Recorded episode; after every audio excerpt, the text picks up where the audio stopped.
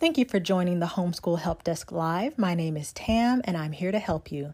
You can find me on TikTok, Instagram, Pinterest, and YouTube at Cousin Tam. And now let's get into the show. And like what I mean by that is my pretty much my whole life has been like a series of unpopular choices. Like anytime I do something, it's never been people saying, "Oh, that's awesome. Good job." It's always been like, "Really? You sure?" or maybe you shouldn't do that or maybe you should wait.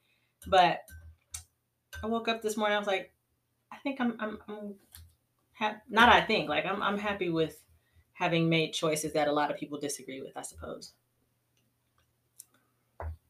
And I'm starting to accept people's kindness. Like yesterday, my mother, um, she's like, Hey, I have these gift cards to Amazon. Do you want to use them? And in the past, I would have been like, No, no, that's okay. You use them because I took people wanting to be kind or offer me help as a way of saying like I couldn't do it by myself. Like I if you're offering me assistance, that means I can't do it myself. And um you know, I'm just finally getting to that age where I'm I'm, t- I'm talking myself out of that mindset. It's like, no, this is someone just being kind or just offering. And so I happen to have these items in my cart for the kids, like some workbooks and things. And she calls and she's like, "Yeah, I just got these gift cards from cashing in some points. Do you do you want them?" And I was like, "Sure." so I just I just know like me two three years ago would have been like, "No, it's fine." oh man, so just you know, finally accepting that life doesn't have to be all me all the time making all the decisions and i say that like i don't have a husband i do um, so it's not all me anyway, but like it's okay to let other people help you and be kind to you, especially if they're just out of the blue offering things. So that's how I got the new kitchen table that we have. A friend was just like, hey, I'm getting a new table. Do you want this one? And I'm like, yes, I do. Her table is lovely. It's actually like a, it's made of wood. it's not that particle board stuff. So saying yes to people's kindness is has been something that I'm working on. So I just, that made me, you know, wake up with the whole like, it's okay. It's all right to just allow people to be kind to you. Oh, thank you, Tracy. That's so nice.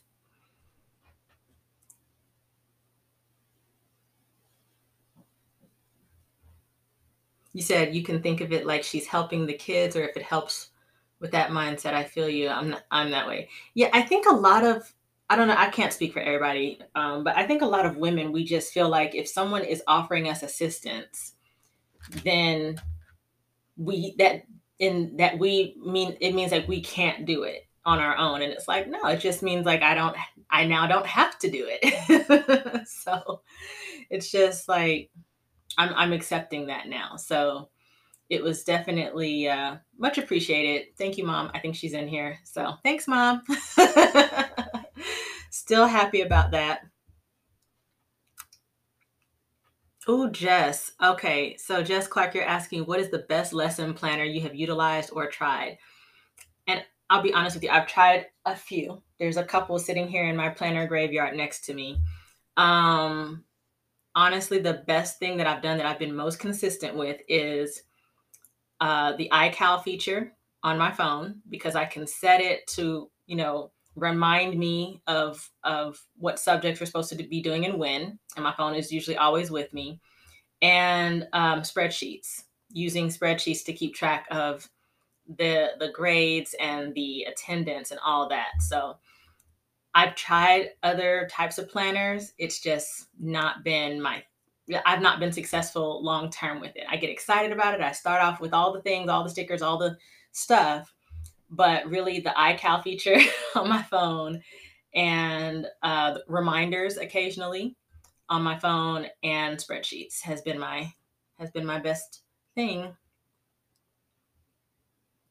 Let's see. Do you have suggestions for a morning basket? Planner graveyard, yeah. So um, we I don't. I don't have suggestions for morning basket because we don't use them. I know that's a very popular thing on social media, but my kids, first of all, they wake up at different times. And I don't know if you have people in your family like mine, but it's just you just let you let sleeping babies lie. You don't wake them up, especially for me. Like one of the best things has been not waking them up. just let them wake up naturally. So morning baskets is not a good fit for us. Um, but I do know that a lot of people use it. I just I don't have any suggestions. What age do you begin teaching a curriculum? I would say probably six, like a, a formal curriculum, like planning things out. Now, of course, you're going to be teaching well before then. You're going to teach concepts before then, but a formal like curriculum, probably six or seven, maybe, when they are ready to actually sit down and follow along with you in a lesson. All right. Good morning.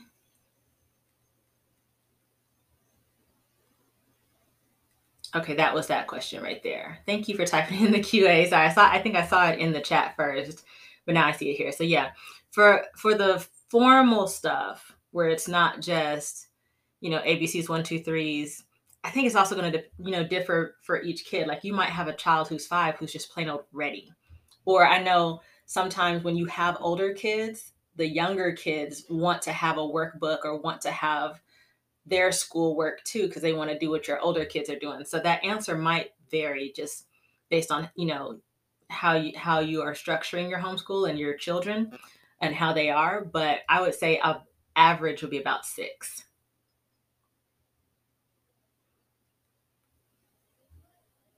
All right, let me just make sure I'm caught up here. You will now work from home and have been tempted to homeschool. Try it out, test drive it. I mean, you can always re enroll or enroll a child in school. So it's not like if you choose homeschool, public school is off the table. Um, but I would also say take a look at the environment that you're in. Like in your community, are people gen- generally happy with the schools? Then send your kid to school. Um, if it seems like you guys are the, the community is gen- generally not happy with the schools, then consider test drive driving homeschool or um, you know, something to that effect. But this is not an anti-public school platform. I've said that, uh, you know, in a couple of my lives. I'm not anti-public school. I'm just very pro do what's best for your family. So, um, and what's best for my family is to homeschool. All right, let me go check out the QA. How many hours a day do you homeschool? So, um, I have four and a half hours planned uh, Monday through Friday. Two hours in the morning and two and a half hours in the afternoon. I will show you my template, but keep in mind this is a guide, it's not law. and the green part is where you see us doing something, you know, academic. There's also read aloud at the end of the day with my son before bed. Um, I don't, you could consider that school. I just color coded it green because it just depends on what we're reading. Um, but that's that's our template. And then, like I said, sometimes we follow it to the letter, sometimes we do not. How do you get a child to enjoy schoolwork, mainly reading? She's eight. Um, I modeled it really. Um, you know, you could have like a read aloud book club with your kid and just try a little bit by little bit. I wouldn't don't force them to read Shakespeare, don't force them to read Homer, you know, like take trips to the library, allow them to pick whatever they're interested in, whether that's graphic novels or whatever, and just make it part of the lifestyle as opposed to like, okay, now I need you to sit down and read for 30 minutes. Nobody's going to want to do that. That sounds boring and awful, even to me who, you know, me, I'm someone who loves to read. But if you told me I need you to go sit down and read for 45 minutes, that takes the fun out of it. I, I suddenly now don't want to. so um, yeah, I I would try as best you can to just make it like it's almost like no big deal, like reading closed captions on it on on their TV shows. You know, it doesn't have to be read for 20 minutes a day. I think when you start getting bogged down into numbers like, you know, screen time limits and read for this amount of time and play outside for this amount of time, it's it just feels like things that you're checking off a list. You're not really living. You're just there's a you know you set these arbitrary limits on things. So um, first I would since she's eight, I'll probably just ask her. You know, she just might not like reading, and there are some kids that are just they're not readers. Some, and that's the same for some adults. Some adults are just not naturally readers. They would prefer not to. Um, and I think at eight, that's all right as long as she can read. Like you know, but you can test that out, like I said, through closed captions on TV shows, reading recipes while you're cooking. Um, but I think if you force a child who's not interested in reading to read, they're going to resist you. They're just going to sit there with the book open and count down on the timer until it's until it's over. Um, but I would definitely try to model it, like take trips to the library, um, and just try to find a book series that she's interested in, if at all possible. What's your Etsy shop name? It is um, Homeschool Help Desk. That is what it is called. Thank you for asking that question.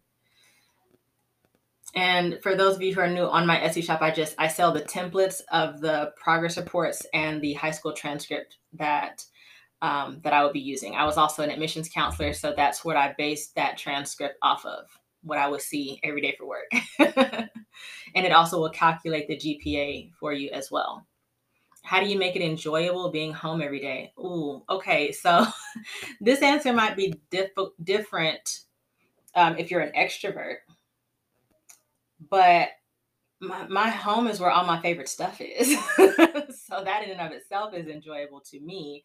Um, I do have routines that allow me to keep it clean and organized just because I don't thrive in chaos. So, you know, like this morning, I've already, you know, done my laundry, changed my sheets, cleaned my bathroom, all that stuff before I'm even live with you guys. Because when I'm done, I can go sit and enjoy being in a clean home. Um, so that you know, just having those types of routines in place really helps. Um, just having an atmosphere that you find inviting, things that you really enjoy doing. Um, fill your home with those things. I don't like I said, if I were an extrovert, I, I think there's nothing that you can probably do to make your home enjoyable. I don't know. I'm just speculating because I'm not one. But my cousin is, and she's someone who has to get out of the house every single day. So you might have to build that into your routine um, to get out of the house and and you know have places that you go on a routine basis that you know that bring you joy. I, honestly, I'm not an extrovert though. like I think it, it's probably not easy to be my friend now that I'm thinking about it because I just I would prefer to be at my house or your house. I'm not really trying to go any other any other place. um, I mean maybe thrifting. That's probably the only other thing, but I don't know. I just try to fill my home with things that that make me smile. Like I'm I love plants and food. So let's see.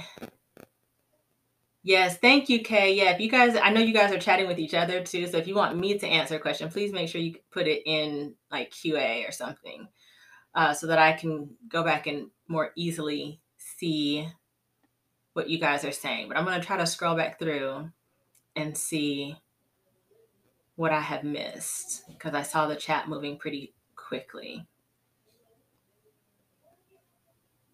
Oh, yes, that's true. Audiobooks are awesome. Thank you, April, for saying that. Yes. Totally forgot about audiobooks. Okay, I think I'm caught up. Let me go back down. Let me make sure. Oh, you want to homeschool him, but you don't know how to start. He's in middle school. Um, Bernice, so it you're gonna want to first of all know the law for the state that you're in. I don't know if you said that already. I don't think I saw you say what state you're in. I don't think I saw you say what state you're in, but you know, first of all, just familiarize yourself with the law of your state. You might be in a state that doesn't require much, or you might be in a state that has a lot going on uh, paperwork wise. So you're going to want to first of all just familiarize yourself with that, and then also look into whatever the withdrawal procedure would be for your your school district. It might be a you know an email, it might be a certified letter. Just kind of depends. Oh, and he's also autistic as well, and you don't think he's safe at school. Okay. So then also before you make any decisions to withdraw him, you would want to, you know, know what sort of resources that he needs to make sure that you can still facilitate those needs when you when and if you do decide to homeschool. Um, you know, not being safe at school. I totally understand that thought process. So, but before you make any big moves, you're definitely going to want to familiarize yourself with what the rules are for your state um, rather than make a snap decision to just remove him from school and remove him from the environment. Um, you know, you just really, and that's something that you could spend some time today doing if you wanted to. Um, but then also, I would recommend that you check out the Rolodex list in my profile because there are families on that list who also are homeschooling um, children with autism, so that you could, you know, reach out and follow those uh, homeschool families here on this app too, and you know, just to get some some tips from those who are walking in those shoes because uh, it's not something that I have personally experienced. I don't have any personal dealings with withdrawing a child from school either because my kids never went. Um, but definitely, you're going to want to familiarize yourself with the laws and resources that would the laws of your state, and then what resources would still be available to you after you have withdrawn. Because uh, I think he said he's also in middle school too. So you want to make sure that you're not withdrawing him and then you know homeschooling in isolation. That's not what you want to do.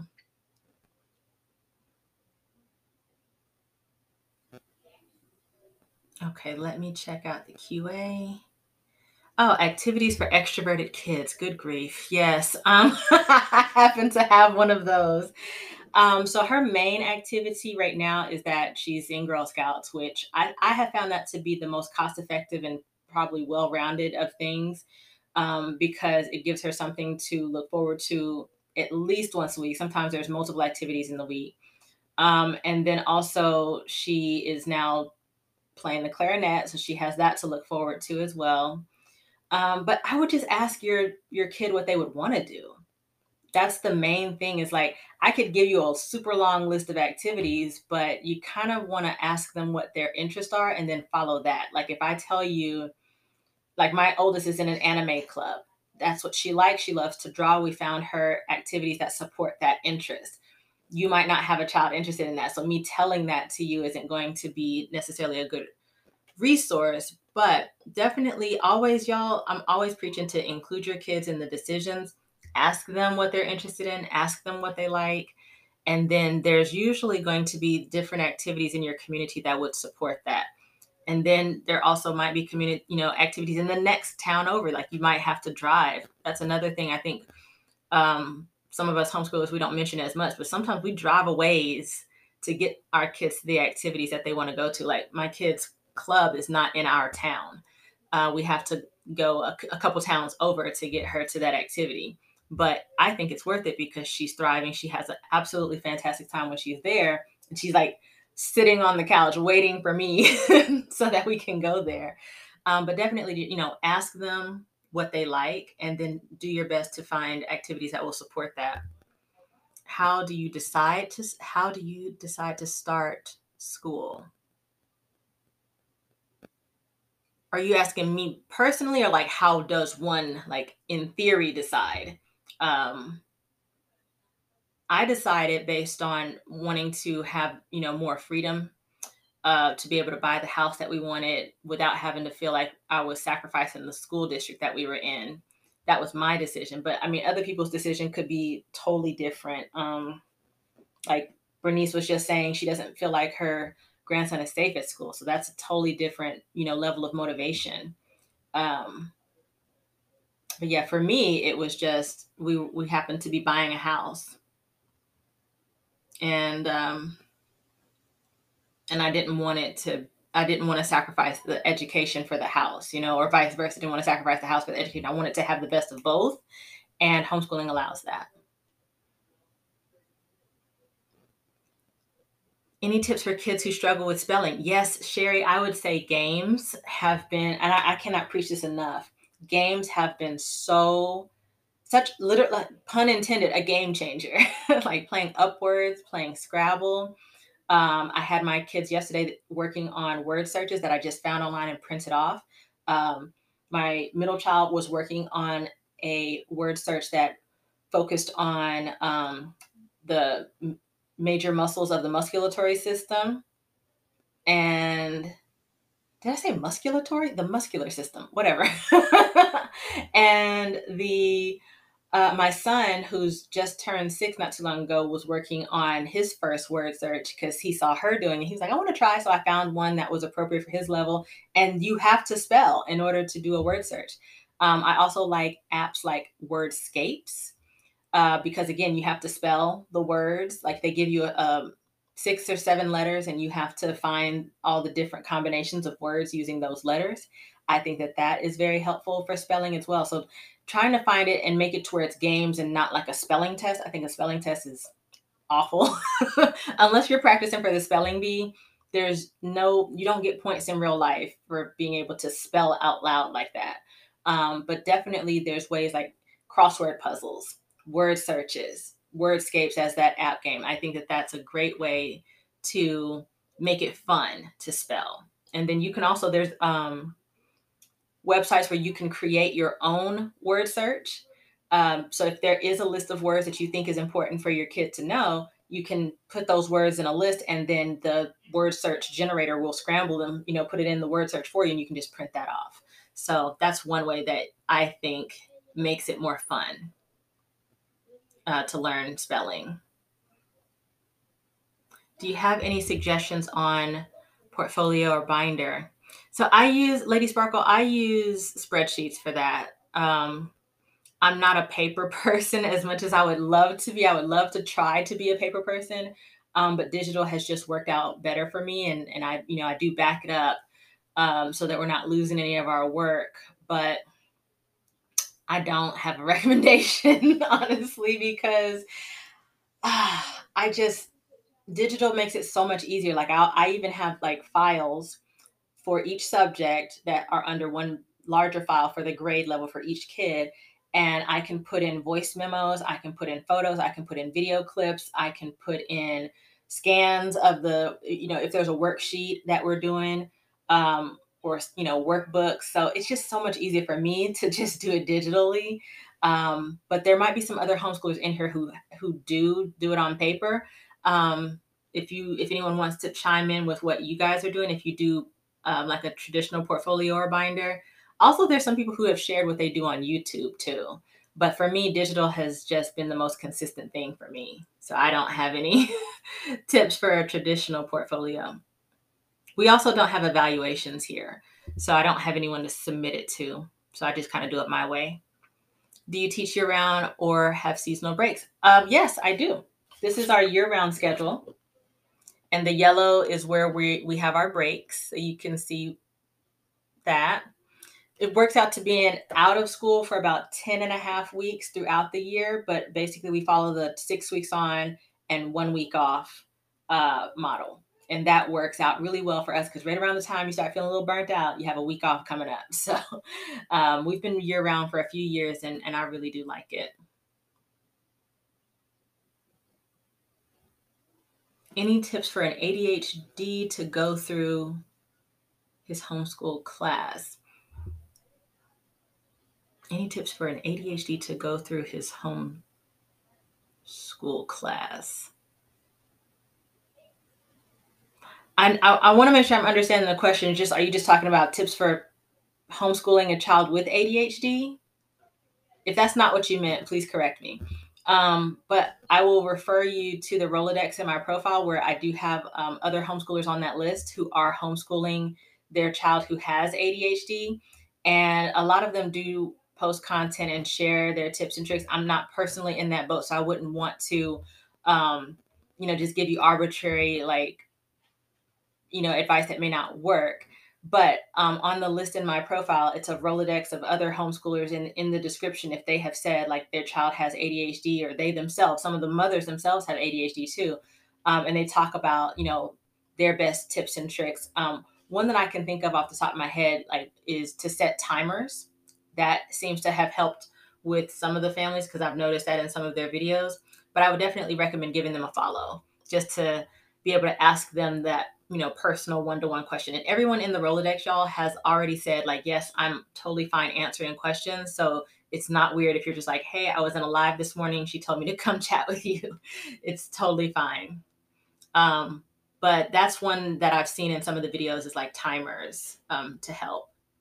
Recommendations on math and science. And also, the question behind yours is a place to find non religious centered curriculum. So, I'm going to actually answer both of these together because my curriculum that I choose is non religious. It's, um, or you know secular that's the word that is often used in the homeschool um, community but i um, i do have a list in my profile the first tab is after you click on the Linktree the first tab is um, a resources list with tons of things that have been mentioned in these lives. I literally just keep the list up when I have when when I'm doing these lives, and if someone drops a recommendation in the chat that you know seems pretty good, I add it to that list. If it's a faith-based resource, I do say so in the description, or I'll say it's Christian or whatever it says for their description. Um, but there's a ton of secular resources out there. I would say to you both when you are looking for a resource don't type homeschool in the in the search. That's going to skew your your results more towards the religious um, resources. Instead, type, you know, sixth grade math resource. Don't type homeschool at all. And I think you'll find more things pop up for you um, when you're doing the search that way. If you type homeschool, just be prepared to see a lot more of the religious, Bible based, or Christian based um, resources because they have the Google SEO on lock. So that's what I would recommend um, when you're searching. But also, you can check out the resource list in my profile if you want, just to give you an idea of what other people who are homeschooling have recommended throughout these chats. You're welcome. You said you just started homeschooling last year and just winged it. this year, you're trying to prepare. Any tips? Um, yeah, so the main thing that I always, always, always recommend, and I'm sure people who have been in my live several times or before get tired of hearing me say this, but ask your kid and learn your kid's learning style. That's like the main thing. Oh, thank you for that gift. I appreciate that. Um, because you will spend, you will waste so much time on Pinterest and Instagram and social media listening to other people tell you that everything that they've chosen is great Meanwhile, your kid hates it when you actually bring it home. So even if you have, I have a six year old, I still, even with him, I'll, I'll bring him on side with me and we will look at the computer together and I will say, okay, what do you think of this workbook? Or what do you think of that? Um, you know, what do you think of this manipulative? And he'll say, mm, I don't like it. Right then and there, don't buy it. It doesn't matter how many other people have said it's great. If he looks at something, my son looks at something and says, I don't like it, there's no point in bringing it in the house. He's not going to want to play with it. He's not going to want to use it. Um, I would suggest that as you are preparing for this year, to consider um, starting with just the core, like math, English language arts, reading, writing. You know, that subject kind of rolls into one.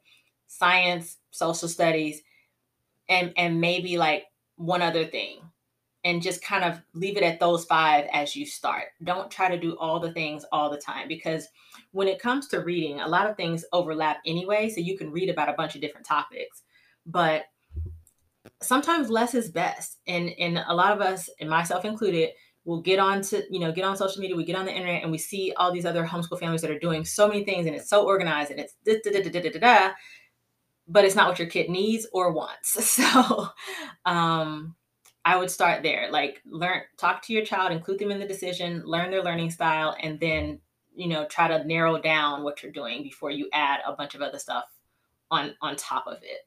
And it could be that you have a child that prefers digital resources like apps as opposed to workbooks. That's something that um, my older two uh, this year they said they would rather do their math online as opposed to a workbook. So just yesterday, I signed them up for the free trial of teaching textbooks, which was at that homeschool expo that I went to. and they're trying it out. First impressions, they really liked it. They, they felt it was very easy because some of it is review from the previous grade. Um, I had them take the placement test on Monday, so I knew where they were going to be. Uh, and then, you know, yesterday, Tuesday is when they first tried it out. They're liking it so far. And then I also get an email the next day or this morning telling me about their progress and what they did. So I like that. But I can also log in and see what they did and what they worked on. Um, but yeah, just talking to your kids and getting their perspective uh, so that you're not like if I would have just bought the math workbook that we did last year, they would not have been as excited to do it, but because they had a voice in choosing this, I don't have to tell them to do their math. Plus, it's on the iPad, so they can just go do it. And then I later can check their progress. It actually takes things off my plate. I don't really have to teach math this year because they are they're doing this uh, free trial, and if if we stick with it, the price of it is actually not bad. So that's for the year. So yeah, ask your child. I would. That's what I would always recommend. I always preach that um, because everything looks good online, but it may not be. I hope you're enjoying this episode of Homeschool Help Desk Live. If you'd like to participate in a live show, you can follow me on TikTok at Cousin Tam and join the live every Monday through Thursday from 8:30 a.m. to 10 a.m. Eastern Standard Time. And now, back to the show. But I do record these lives for um, podcast as well as um, YouTube. YouTube is fairly new. Um, so there's only a couple episodes on there now, but I do stream these. So if you ever, you know, can't stay for the whole time or you miss it or what have you, you can always go back and watch it and hopefully it's helpful to you. Um, and on YouTube, it's just Cousin Tam, just like my username here on TikTok. And on the podcast, it's Homeschool Help Desk Live. If you wanted to go check that out and subscribe, would love to have you. Uh, let's see. Let me just scroll back up. If I missed your question uh, from the chat, please do type it in the QA. I promise I'm not trying to miss you guys. Uh, there's just a limit to how much I can see on the screen at once. And thank y'all for the likes and the follows. I see those announcements coming through. Thank you. Hey, Julie. Thank you. Yes, thank you for dropping in what you were your suggestions um, for homeschooling with ADHD too. Good to see you. I thought of you as I was putting on my my little Christmas socks this morning. it's like it's beginning to look a lot like Christmas. Can't wait. I am so ready for cooler temperatures. Okay. he said the way the books are collecting dust, right? It's because, and I know for me, I'm I'm highly susceptible to a, a beautiful flat lay or a beautiful book cover. like I know that that's my weakness. Um, so that's why I have to help my I I need my kids to help keep me in check because I will I will waste money on things that just look nice on the shelf, but that they want nothing to do with. So yeah, you said no, let you bask in the sun. You can, girl. I just, you know, I don't I don't need it to be cold for it to be Christmas. Just a little less hot. the sun is doing the most right now. Uh, what is the name of the site you use for math? It's called Teaching Textbooks. That's the name of it. And their website is just teachingtextbooks.com. My kids are 6, 10, and 12. Do you recommend a homeschooling group? I'm going to try to answer honestly, but not biased. but I think I might have given it away. I have no poker face on that question. Um, yes, if everyone and everyone's getting something out of it. I am not personally a fan of homeschool groups because the groups that I was a part of, number one, it just felt like there were too many rules for no reason. We were literally just meeting at the park. And the only thing we had in common was homeschooling. And to me, that's not enough of a good foundation for friendship. So, what I have been doing for the last several years is we just find, we just follow our interests, you know, get to know ourselves. I encourage my kids to get to know themselves and, and what they like. And then we pursue an interest based on that or, you know, pursue friendships based on that interest, that shared interest. Because, yeah, like I said, just in my experience, just being homeschoolers, like we're all homeschoolers, that's not enough for me to want to hang out with you on a weekly basis. Like you have to have more going on than that. And sometimes I, I, look at some homeschool groups, they're like HOAs to me, like homeowners association. So if you're part of one, you kind of know where I'm going with this.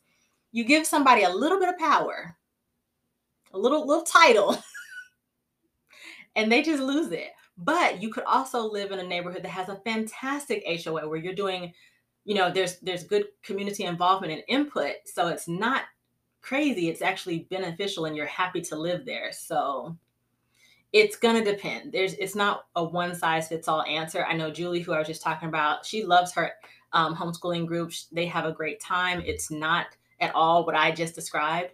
So you're just gonna want to test it out. You know, I encourage you to definitely look into it, but just know like if it doesn't work, it's cool. You don't have to have one. so yeah, it's one of those like it, it's kind of hit or miss. What was the name of the math program you used? Um, Teaching textbooks is the name of it. That we're on the free trial right now, so I don't want to say it like we've been using it for a while. We are currently on the free trial. is there a way to homeschool for free ish? Yes. Um, I, I actually drew a chart of this for my kids. Um, MatLife 5. If you basically, the more time you spend researching, the less money you'll spend. So you're basically going to trade time for money. Like for those who go for the all-in-one package, and it's like you know you pay eight or nine hundred dollars for the year and you're done. Everything's all included that's cool. You didn't spend a lot of time, and in that convenience is what some families need.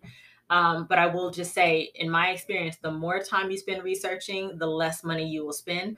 I also encourage you not to try to go for bundles because a lot of times, to me, sometimes the subjects could be a bit lacking or, you know, like kind of Swiss cheesy, like there's holes. Um, take it one subject at a time and spend some time researching the resources like go find the standards for your state you can use this website as an example um, this ixl website or if you're in georgia you can use georgiastandards.org and that website georgiastandards.org has every subject broken down from k through 12 telling you exactly what you have to teach and also provides some free resources and links to youtube videos that will help you teach it if you want to go that route so that's completely free um, but again, it's going to depend on how much time you want to spend researching and putting things together. But there definitely is a relationship between time and money um, invested with homeschool. Yes. Go have one. Good morning. Were you just just popping in to say hey? You don't have to ask me for a pop tart.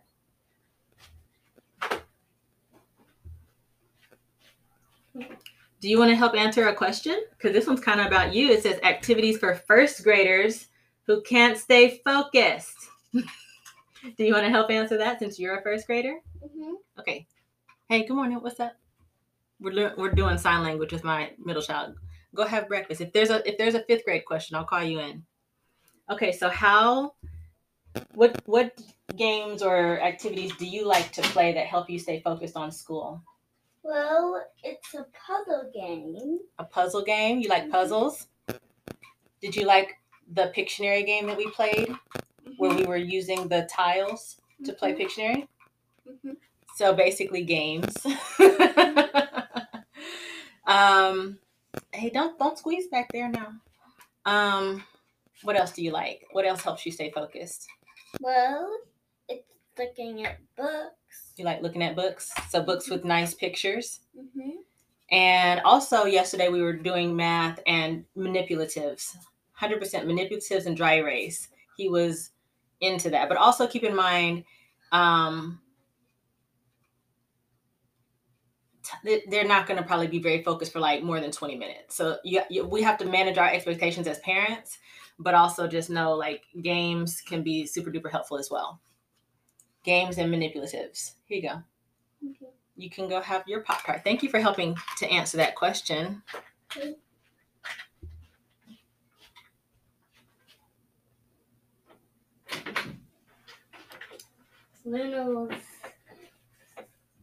All right, see you.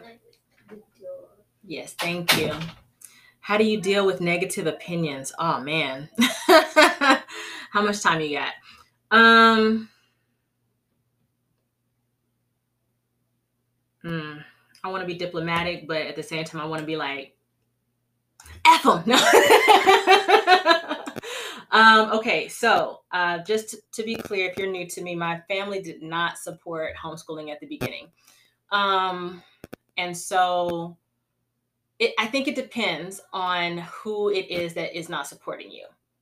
So if it's like my mother didn't support it, but it's because she didn't really know anything about homeschooling. So to her, it felt like just uncharted waters, in which case you can take the time to explain how you, you know, your reasoning if you want to.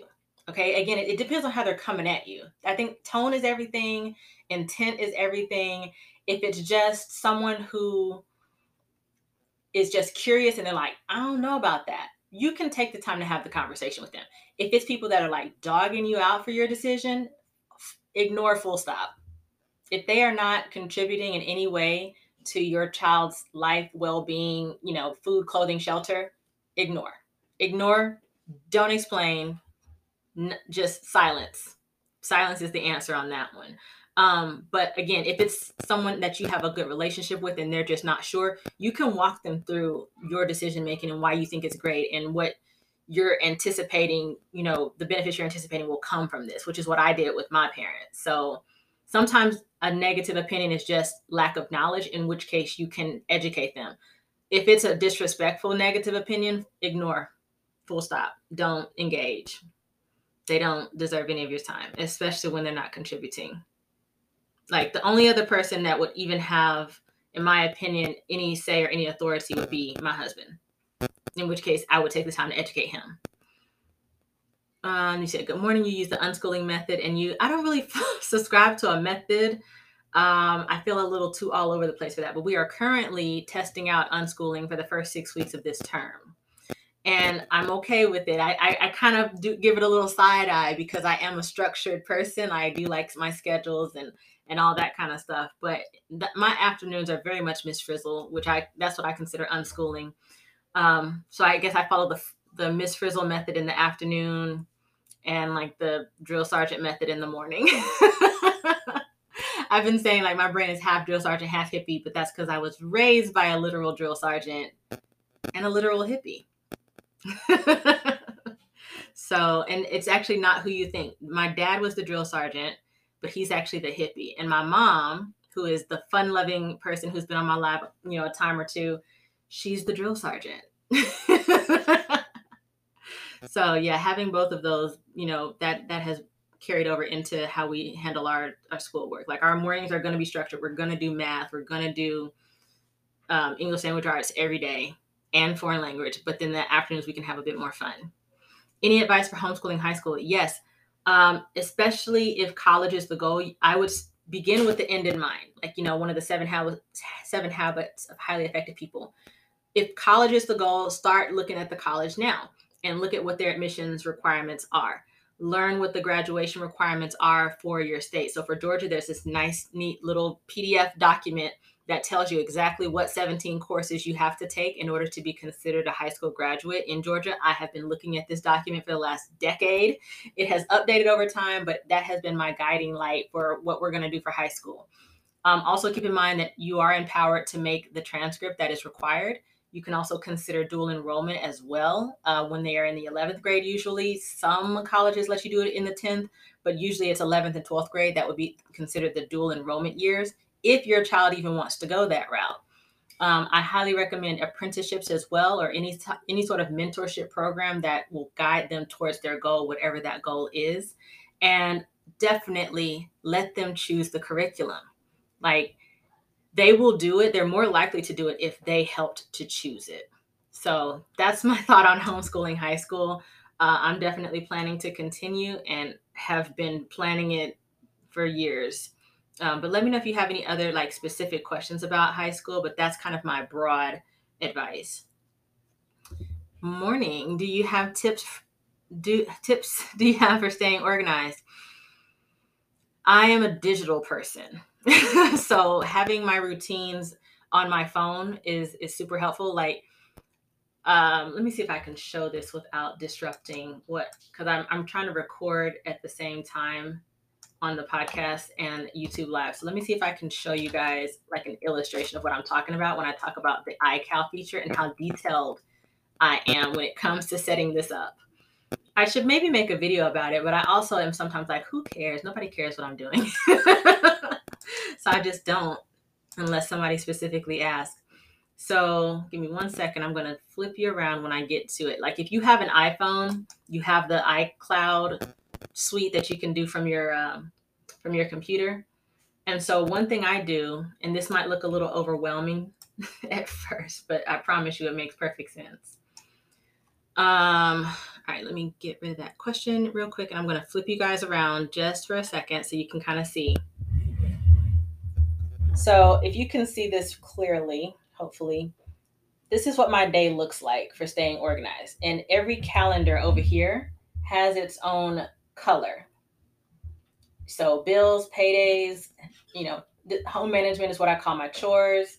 Um, homeschool, family time, my time, my work schedule, all that stuff it has its own color. And then you just get in here and you plug and play and see when you have time to do things. That's how that's what helps me stay organized. And then getting sticking with it. And then here you can see where I have like my chores in blue. I up here say what chores am I supposed to be doing? And I have that as the reminder there. So that's how I stay organized. That's what helps me.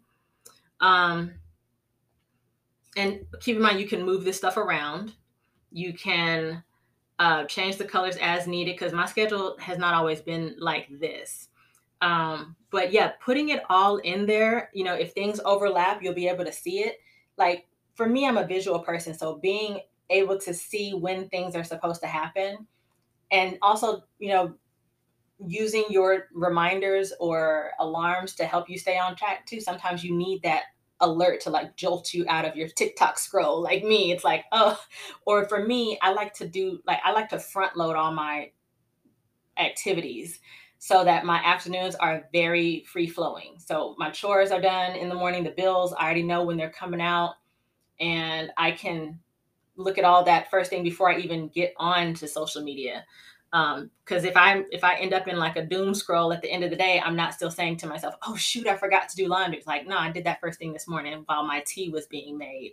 So that's how i do it. And that's why i could never probably be um, on Talk. as much as i like CleanTok, i don't think i would do well on there because like i i just go. I can't stop and film it. Um Oh, so that's kind of the same question. so, um, but with my kids, though, I use spreadsheets to keep track of what they're doing. And also, um, I use files on actually the same program here. Hold on, let me go over to the files. Womp, womp. So, on iCloud as well, you have an iCloud Drive. I'm opening it now, and I'll show you what I'm doing for my kids on here. All right, let me flip it again. Sorry. All right, so this is our, you know, the files under the iCloud drive, just like before. Uh, and then here I have my kids' grades and, you know, whatever else. Like these are our declaration of intent letters. Um, I'll show you my son's. That's his, this is for his first grade. And then these are all the files for subjects. And what I would do is just, if I give like uh, this one, I think I have a video of him reading yeah, I have a couple of videos of him reading right here and just put that in there when it happens and it already does the date timestamp for me. So that's how I do it. But you could also, sorry, y'all see my messy table over there. You could also, um, you know, scan folders or not folders, worksheets or take pictures of workbooks, put in when you take a field trip, put in a voice memo if you want to. That there's different files that you can upload there. Um, to just keep track of what you've been doing and keeps it nice and neat.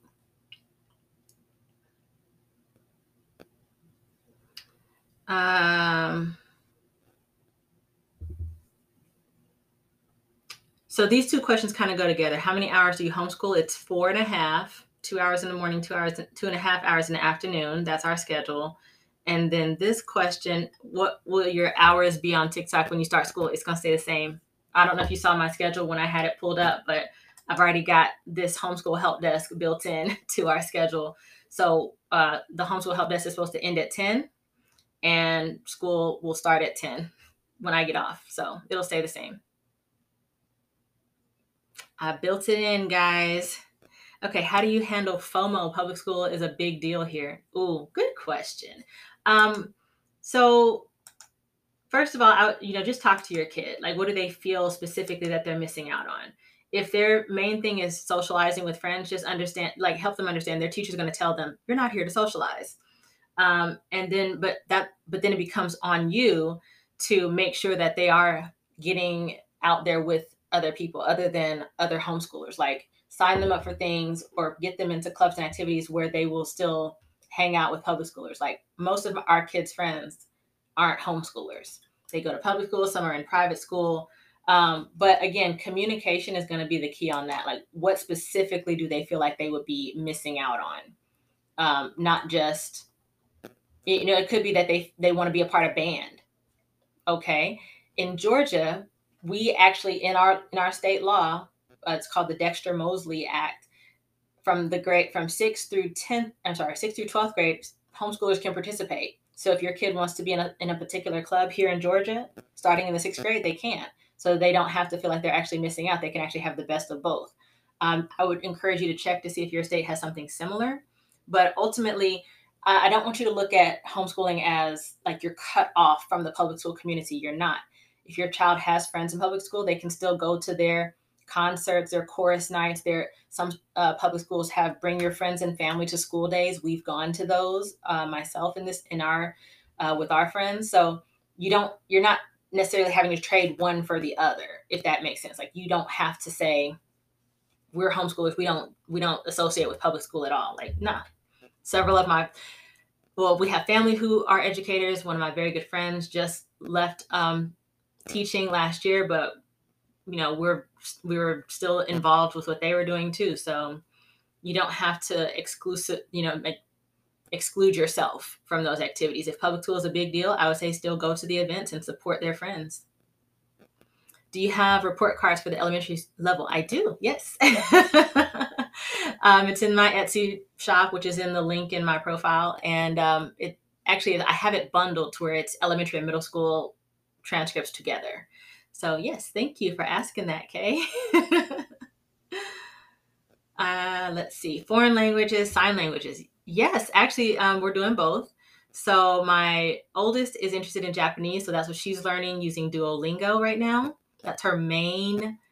Um, that's the main one she's using. My middle child is interested in sign language, so she's learning that with the sign language dictionary that we have and YouTube right now primarily. I also just downloaded a sign language app for her yesterday, which she's testing out and seeing how she likes it. I forgot the name of it though. So we're using a sign language app to help her as well. I can't remember the name. I might have to go call and ask her what the name of it is. But yep, that's what we're doing for those things. My son is just kind of floating around with Spanish right now. Do you teach the whole year? Yes, we are year round, six weeks on, one week off typically two weeks off at the end of May, two weeks off around Christmas, but the rest of the year it's usually just one week off. Ideas for socializing high school age. Same that I was just kind of saying before, like you don't have to exclude yourself from public school activities. If you're going to be part of any organization that follows your child's interest, there should be other, you know, kids in it as well, whether that's martial arts, dance, art, music, whatever their interests are, I would encourage you to find things in the community that would support that. And there will be kids in there in their group that same age. Um, I know one of the things we had around here was we had a, a pottery studio that would allow. Um, they had like clubs for kids, and my my um, oldest right now is part of a teen club. That's her thing, and they meet every Monday and they discuss anime and all their other activities that they're interested in. Um, but keep in mind, as a homeschooler, you might have to travel outside of your zip code um, for that to happen because it might not be happening exactly where you live. Like we travel a couple towns over for her to be able to participate in that.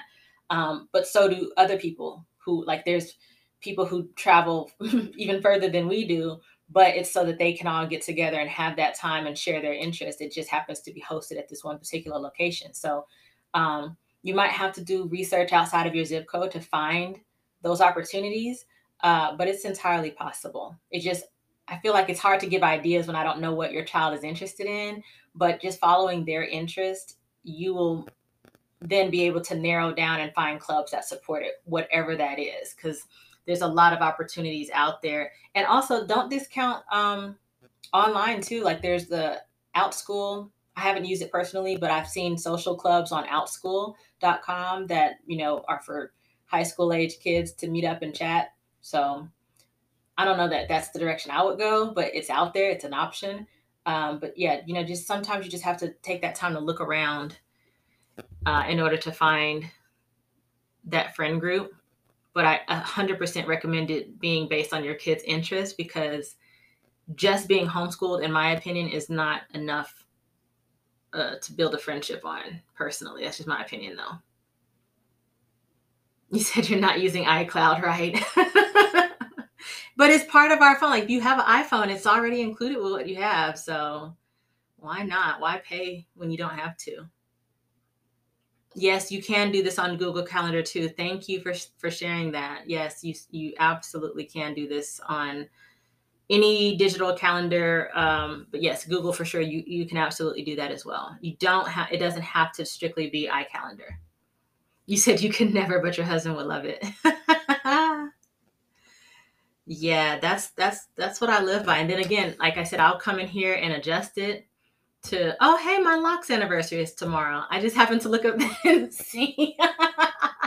that's right. Oh my goodness, seven years.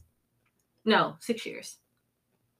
Yes, six years tomorrow. Anyway, yeah, you know, get in here and put your schedule of what is going to work best for you. I hope you're enjoying this episode of Homeschool Help Desk Live. If you'd like to participate in a live show, you can follow me on TikTok at Cousin Tam and join the live every Monday through Thursday from 8:30 a.m. to 10 a.m. Eastern Standard Time. And now, back to the show. I'm doing my best considering it's just me. There's no studio, there's no team. this is just me chatting. Um let's see what app for Japanese Duolingo. Thank you. Thank you, mom behind the lens. Thank you. Yes, it's Duolingo that my oldest is using. Um, I also have found on different websites, like I think education.com was one. Um, different resources in Japanese that she can kind of work through the worksheet. Let me just make sure because I printed it for her, like the Japanese alphabet. I printed it and laminated it for her. Let me just double check and make sure that's where I got it. What kind of planner or planning system for the year do you use? Do you plan your whole year? So, no, I don't plan the whole year because I've, I've tried that before and we just, it doesn't ever really properly sync up for us. Things happen, things change, curriculums can change mid year. Um, so I don't plan the whole year. And I, I use spreadsheets primarily for just keeping track of what we've done. And then I use I, iCal for like planning our routine and our schedule. Um, if you're meaning like, do I plan like they're going to work on this worksheet on this day? No. Um, what I do is I tell them what the goal is. Like for this new math that we're trying with teaching textbooks, I would tell them to aim for two um, two lessons per day. But actually, the truth between us, if they did just one per day, they would still finish before the end of our school year. But I'm going to tell them aim for two per day during this free trial. Um, but I don't tell them like you have to do lesson three on Thursday because things happen, and you just you don't ever want to be so rigid that that you feel like you have failed because you didn't meet the you know didn't meet um, everything that you wanted by Friday. Like we have to remember, guys, we these are our kids, and kids are still growing in development. And sometimes when I plan a week off, that's not when we have to take time off. We might need time off before that. So um, just kind of keep that in mind when you are making your plans to keep them flexible. Um, and yes, education.com was also the website for the Japanese worksheets because it actually has the printables to help you work on the characters. So, um, education.com and Duolingo. I just wanted to make sure that I was quoting the right website on that. All right, let me check the QA, make sure I'm caught up. I am caught up in QA. So if I have missed your question in the chat, um, please do type it in the QA just so that I don't miss you, um, miss your question. But let me see, let me try to go back. besides a laminator, what other supplies do you use starting homeschool for an eight and an 11 year old? Mm, for that age group, I would I would recommend that you get the Big Fat Notebook series. Eight is, is probably a little bit young, but you might have a, a an, a motivated eight year old. But for your your 11 year old, definitely the Big Fat Notebook series would be, I think, a great resource for you to invest in. Um, just because it's going to help guide all the subjects that they need to know for you know middle school and high school, the core subjects. Um, yes, Julie, definitely a printer. Definitely a printer if you don't already have one. I like having um, tablets. So if you can have tablets, because your kids can work more independently that way than you know being just tied to a desktop or a laptop. Um, and a library card for sure. I'm sure I'm, you may already have one, but y'all please don't discount how much free stuff you can get from the library that you don't have to focus on because a lot of times you'll end up buying a book that you really only need it for like two weeks once your kid has read it the information is absorbed they don't need you don't need to own the book in order for your kid to own the knowledge you know so um, if you're thinking about purchasing books to read i would use the library instead or audiobooks or ebooks um, but like books for reference i say yes do do invest in that all right, let me grab this. What got you started with homeschooling? Um, just um, not wanting to have to choose between where we lived and where our kids went to school. That's the short answer. Um, I really wanted them to have the best of both worlds. And I, I just love the freedom that comes with homeschooling, being able to like tailor make the curriculum, being able to take time off as needed. Like I was just talking about, like I might plan for us to be off during this week, but my kid just might be having a bad day and needs a day off on Wednesday. I don't I will tell y'all, there's been so many times where we've just had just a, just like the best conversations at 11 o'clock in the morning. And I, I will sometimes, I would sometimes think to myself, like, I would have missed this opportunity had they been in school. So yeah, that's, that's kind of what got us started was just not wanting to choose between the school district and the house we wanted, but um, the freedom and just the opportunities that I know I would have missed had they been in school. That's what keeps me homeschooling you used to hate deadlines as a kid. You had six plus classes and work done, and all of them done the same day, right? Yeah, I don't, I don't like that either. Just being able to, and that's not how real life is, y'all. Too, I do, I don't feel like um, our current school schedules, like our public school schedule, I don't feel like it's an accurate representation to, that would prepare us for real life. And I say that having gone through it myself. Like that's not me just speaking hypothetically like i was not prepared to be an adult after having spent 13 years in a public school system. And i had to really and i'm sure y'all some of you guys too like i had to really like do like a brain dump of everything that i learned in school and figure out how to be an adult like really quickly and learn some hard lessons both personally and from the experiences of others because i'll be i'll tell y'all about me like i'm not the type of person i don't have to learn from my own mistakes i can learn from yours too. So i don't um but it just felt like between the ages of like 18 and 21 i had to like learn so much so fast and i, I would have loved to have been prepared for some of that beforehand because i ended up becoming a mother at 22 so it was just like psh, that time of you know of learning had to happen so fast. And I just, I don't think public school does a great job of preparing us for that. You said you're located in central middle Georgia. Would you know of any group meetups? Hopefully. I don't. Um, I don't, unfortunately. I'm not much, and I don't know if you've heard me say this before or not, but I'm not much for meeting up specifically because you homeschool. It just hasn't worked out for me, so I'm not even seeking it anymore.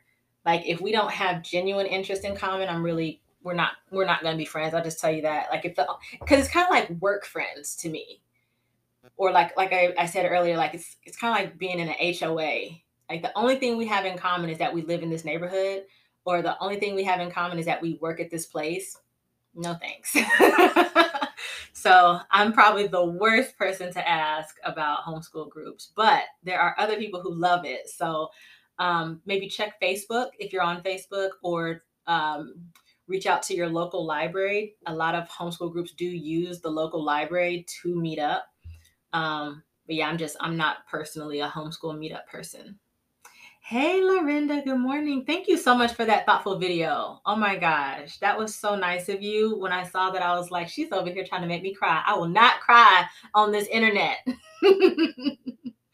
but that was so incredibly kind of you to even take the time to do that. Thank you. Uh, financial literacy programs. I'm not familiar with a program. I do have a couple books that I'm liking.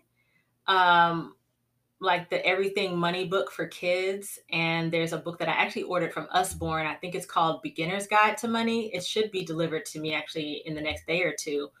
Um, but I'm not familiar with a lit financial literacy program. I just, I use our real life as much as possible. And then I will, you know, we buy books that are, you know, for reference, uh, just to learn different concepts.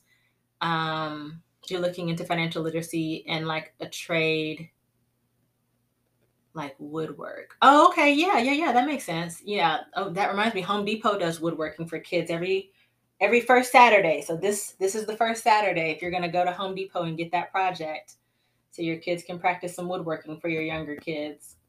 Um, yeah, I'm not familiar with a financial literacy program. I would love to probably make one one day, but yeah, they're just it's so important but at the same time, I, I haven't found a program. So if you, if anyone else knows of one, please do share. But I've primarily been using our real life.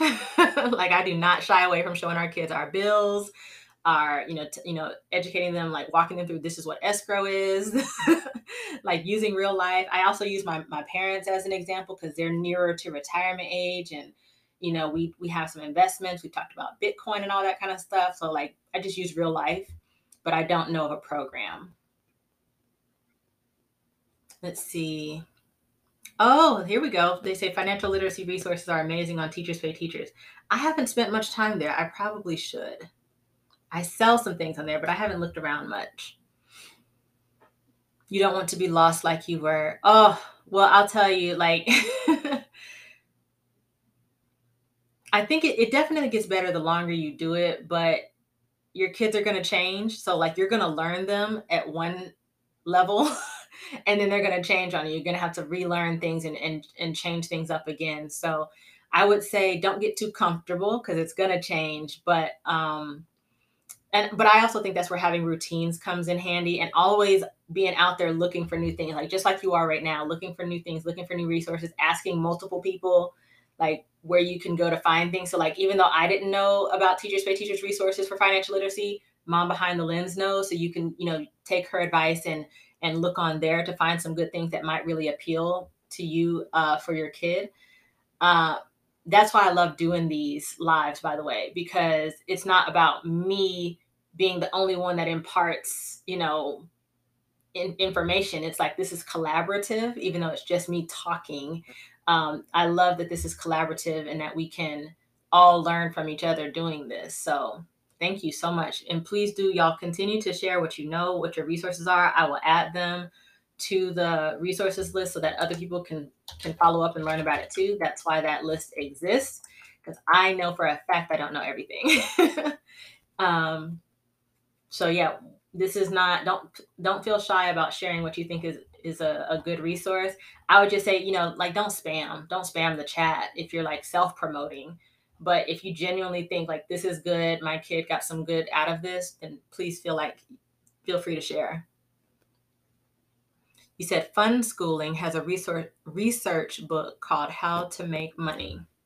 Um, I think Fun Schooling's on this list. Let me double check that. Does that sound Yep, Fun Schooling journals. Yep, they sure are on this list. Yep, and I even made that note that some of their books are free on Black Friday. So there was, you know, the um, someone asked earlier about, you know, can you homeschool for free? Yes, um, it definitely takes patience though. Sometimes you have to wait for those sales or wait for those freebies. um, but yeah, definitely, Fun Schooling Journals is on that resource list. Thank you so much, Lorinda, for uh, sharing that part too what would be important math to know for fourth grade okay so for for you for um for that question you don't have a set thing to teach. Yeah, I would um, encourage you to do an internet search for fourth grade math scope and sequence or just fourth grade scope and sequence. That was one of the things that was given out a lot at the homeschool thing that I went to. A lot of the companies are recognizing that people want to know the answer to that question. Um, so you can definitely, let me look and see if I can find fourth grade in here. What grade am I on? That's sixth grade, fifth grade. Here we go, fourth grade. So in this book, which again, these are available online. So please don't feel like, you know, if you don't have the book, you're not going to know. In this book for fourth grade, they list, and this company is, which company is this? This one's from BJU Press, but again, other companies were doing this and they are online. It lists here the concepts that you would want to know for fourth grade. Right there, just like that. So I'll hold it up a little bit if you want to try to screenshot it. Hopefully, it's coming through clearly. I can't tell. But also, just doing a, an internet search for fourth grade math scope and sequence or checking out this ixl.com forward slash standards website could be um, a good place to start. Click on your state, then click on math, fourth grade. Uh, that'll give you a list of things that you can check out. Um, there's also a book series that I have linked in my Amazon store. It says every, wait, it says what your fourth grader needs to know. That's the title of it. Um, so that could also, if you just would prefer to have a book that talks about it, um, that's a way that you can find it. But again, if you're just looking for like a list of, I just want to know what concepts to check off, I would definitely do an internet search for that uh, for just fourth grade math scope and sequence. And you should find some different lists that you can reference and just choose the one that you think will work best for you guys. Oh, you're going to get the uh, everything you need to ace math book plus the workbook. I have seen the workbook. I was tempted to test it out. Um, but then my oldest said that she wanted to do math online. But please let me know how how your kid likes it when y'all get it, because I'm curious. Uh, I haven't tried the workbook yet. I just have the reference book series. There's only workbooks for math, okay? Only the math one has a workbook. And they're also, I think they're going to be releasing uh, an updated or a second edition version of the world history book next spring. So, yeah, only the math has a workbook, the middle school math, not the high school math books. Thank you for that compliment. you still feel a little lost sometimes, but it's less aimless than the first year. Yeah, the first year is always that one where you're just like, okay, I'm doing this, but I don't know if I'm doing this right. We're just gonna keep doing this. Just keep going. like Dory, just keep swimming. Okay, I think I'm caught up in the chat. If I'm not, please do um, type it in the QA if I've missed your question. It just makes it a little easier to go back and and see. Your daughter is doing Saxon and loves it, but you're like, uh, I've heard Saxon math can be a bit intense.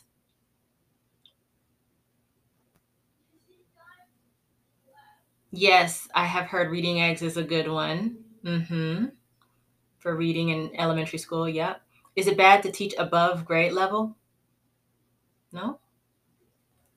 Grade level is subjective, y'all. Please keep that in mind too. Like the whole ahead or behind thing, it's usually just based on you know a list of standards. And but keep in mind with homeschool that kind of goes out the window. You might have a you know your eight year old and think of it like clothing actually. I, have used this example in the past but i'm going to bring it back. And because i think um you also asked this question where do you recommend what do you recommend for children who are behind? So i want to address that um, as well with the above or behind grade level. The grade level thing is based on that scope and sequence that we were just talking about. You know if your kid knows 80% of the things on that list, they would probably be considered ahead. If they know 50%, they're probably on level. If they're only know 10%, they would be considered behind, right? But please think of grade level the same way you might think of children's clothing. You might have an eight year old, but that doesn't mean that they're wearing size eight clothes. Your eight year old might still be in a 6X because they're very narrow. Um, or you might have an eight year old that's wearing 10s or 12s. They're not ahead or behind on clothing just because some clothing company decided to put an eight on that size. You know what I mean? Like your eight year old is as long as they're you know healthy according to the you know doctor standards, they are in the right size clothing for them. And the same thing goes for homeschooling. Like you might have an eight year old who is a whiz at math but doesn't really care for reading. That doesn't mean they're behind in reading. That just means it's just not their interest. They're not. It hasn't hasn't caught on for them yet. They haven't found the book series that they like. Whatever the case may be, they're not behind because they're not meeting this, you know, IXL standard or whatever. You know what I mean? So like think of it that way. I, I hope that that example helps and you guys aren't just like, ah, that's, that's dumb. but um, if you really just want to help your child, you know, learn more of those concepts, just find the curriculum that speaks to them and they will, just like with Roblox or Minecraft, like none of us taught our kids that but there was something engaging about the game that made our kids just take off with it. So sometimes that does come back to us having to be more creative and think outside the workbook so that, you know, they're not just going to learn math from a workbook. Sometimes they might need to draw the concept or play with the blocks or, um, you know, in order to learn the math. It's not just always going to come from a worksheet or some organized curriculum that you can just purchase you know, in a one stop shop. You might have to get creative in order to teach a particular concept. Like for me with sight words, um, for my first grader, I didn't want to keep doing the same thing that we had always done. So we played Pictionary, where he had to look at the word and then figure out how to draw it to communicate that to us. And it was much more fun. They wanted to keep playing longer than I thought they wanted to. And we ended up going through a lot of words, a lot of different parts of speech. So, so yeah, it's like but they're not ahead or behind. You know, they just are where they are. so, like I said, hopefully that um, example helped. yes, just let them go at their pace. Yes. All right, let me grab the QA questions. Oops. I think that's the second part of the question. Should you send your kindergarten to school first or just start them in homeschool? So that was the first part of the question. And then I accidentally put up the second part. Um, so, Crystal, I did not, my kids have never been to school. So I just started with kindergarten. Um, it, I guess it's a personal choice. Like, do you feel, do you personally feel ready um, to, to take it on to teach kindergarten, or would you prefer that they maybe learn to read in school and then withdraw? Then people have done it that way too. Um, I would say you should consider, you know, do you feel like your kid is going to thrive in in in the school system that they would be going to? Um, are you nervous? That is a totally valid thing. I'm nervous every single year because I'm always, you know, headed to a grade I haven't taught before. Um, but yeah, I just, I my kids have not ever been to school, so you know, obviously my answer is to just start with with kindergarten. Um, but it's it's going to be different for every family. Um, I would say if you think that the the kindergarten they would be going to is is good for them, I don't think there's anything wrong with that. Um, I've known for some people they let their kids go all the way through elementary, and then uh, they pull them for middle school and high school. So it just it depends on the family. How do you encourage your kids to do things that are challenging instead of staying away from it? Ooh, good question. So we had to eliminate fail as a bad word in our family because I think everyone fears failure, right? But I had to really encourage my kids to seek opportunities and what they could learn from it.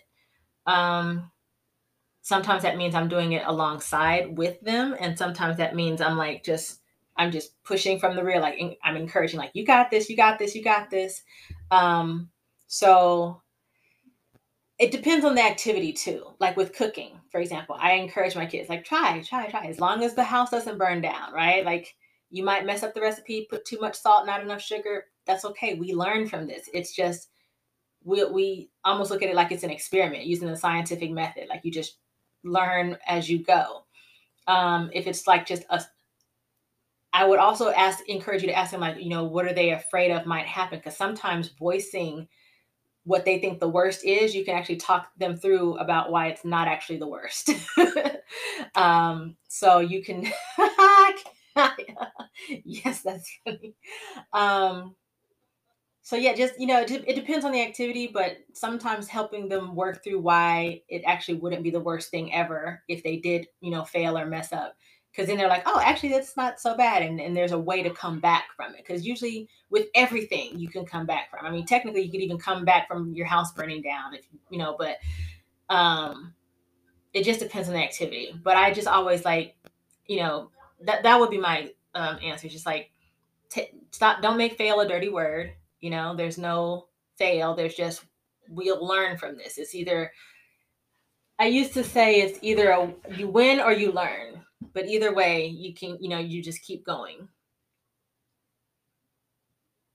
All right, let me see.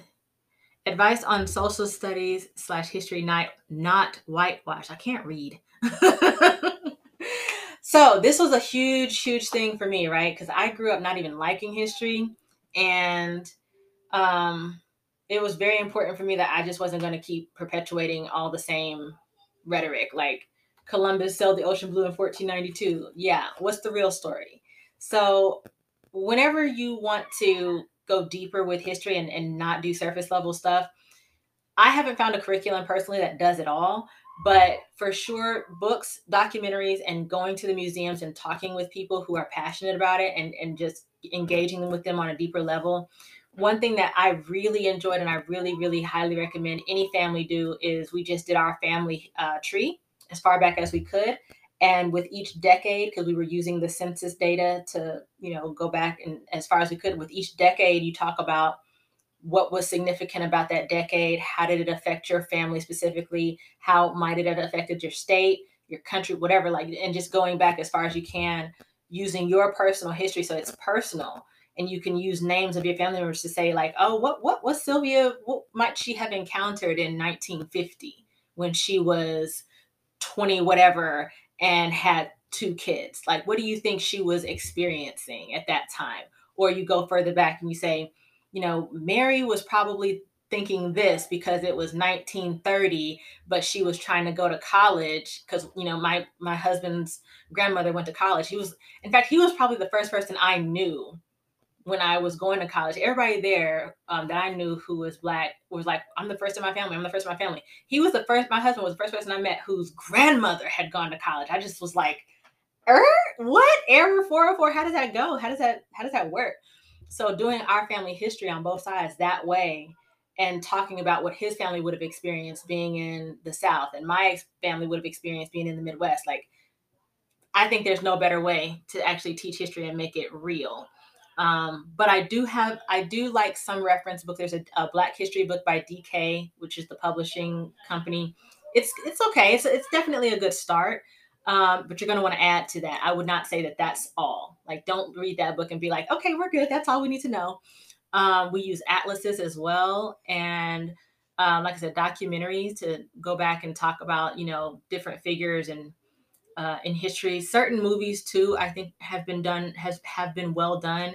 But you always want to just let your kid know, like, this is a movie. This is someone's version of this. It's not necessarily probably what exactly happened. Um, so yeah, those are my ideas on that. But I haven't fallen in love with any one particular curriculum.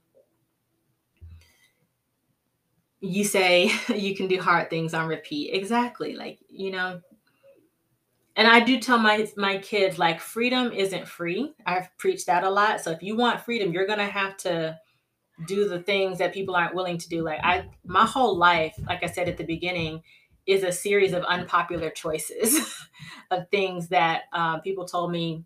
Are you sure you want to do that, or why would you want to do that? And now I look at where I am versus some people that I knew back then, and I'm just like, yeah, it was it was the right thing to do. so Yep. You can definitely do hard things. Recommend recommend research family tree. Um we used ancestry actually um, for, for the majority of our project, but there was also um oh my gosh. What is the name of that resource? Give me a second. Oh, I can't remember the name of it. It was Ancestry because Ancestry is the one with the green leaf in the logo, and then it was another one. I want to say it was blue, or was it gray in the logo? Y'all, I'm terrible with names. I gotta see the name. I'll try to find it and remember to say it tomorrow if I can't remember it today. Um, yeah, it was there were two primarily, but it was primarily ancestry.com. I did pay for the membership for that, and I, I felt like it was worth it for the year that we were using it.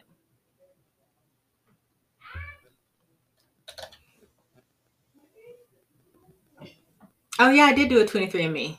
I didn't find that to be extremely helpful. It was just kind of like, oh, this is where we are in the world or from in the world, which is exactly where we thought we were from. So that one was just like, okay, it was just okay. Um, I would say you can definitely do your family tree without it, without 23andMe.